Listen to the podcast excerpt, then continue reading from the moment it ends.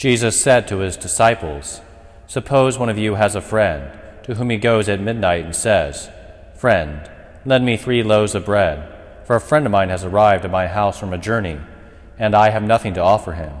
And he says in reply from within, Do not bother me.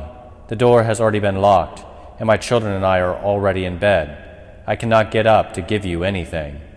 I tell you, if he does not get up to give him the loaves because of their friendship, he will get up to give him whatever he needs because of his persistence. And I tell you, ask and you will receive, seek and you will find, knock and the door will be open to you. For everyone who asks receives, and the one who seeks finds, and to the one who knocks the door will be opened. What father among you would hand his son a, fit, a snake when he asks for a fish, or hand him a scorpion when he asks for an egg? If you then, who are wicked, know how to give good gifts to your children, how much more will the Father in heaven give the Holy Spirit to those who ask him? The Gospel of the Lord. Praise to you, Lord Jesus Christ.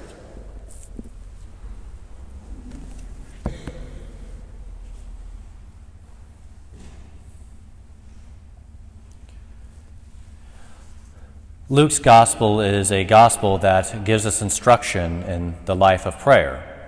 It is a gospel to where we see most often our Lord at prayer and how this imbues and affects his disciples. And in today's particular passage, the important aspect and the most important aspect of prayer persistence, to actually begin to pray. This is the most important step. This is the most important element.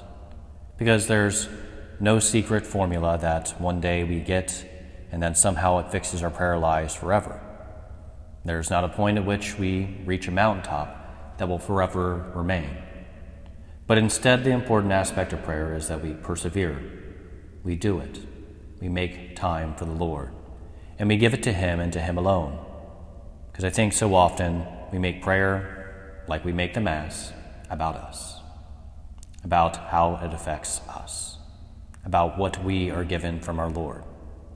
Whereas the real point of prayer, yes, a father, a loving father, desires to give good gifts to his children.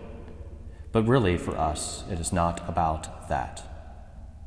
The Lord has given us every second, every minute, every hour of our lives. We, in return, offer our time in prayer. Set it aside for Him and for Him to do with as He pleases. And we trust that as a loving Father, He gives us what we need even if it seems to be silence, even if it seems to be dryness, even if it seems like whatever it may be that we're experiencing in prayer that is negative, is ultimately for our good. Which, what father among you would hand his son a snake when he asked for a fish?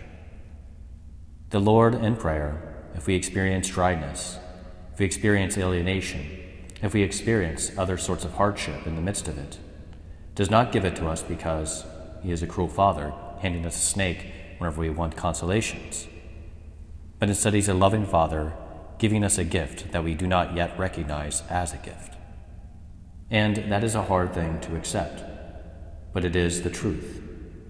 So, in your own lives of prayer, set the time aside, make time for Him, allow Him to do whatever He desires to do in that time, not placing your own expectations your own will, or your own desires, but instead simply surrendering that time to Him and allowing Him to do with it as He sees fit.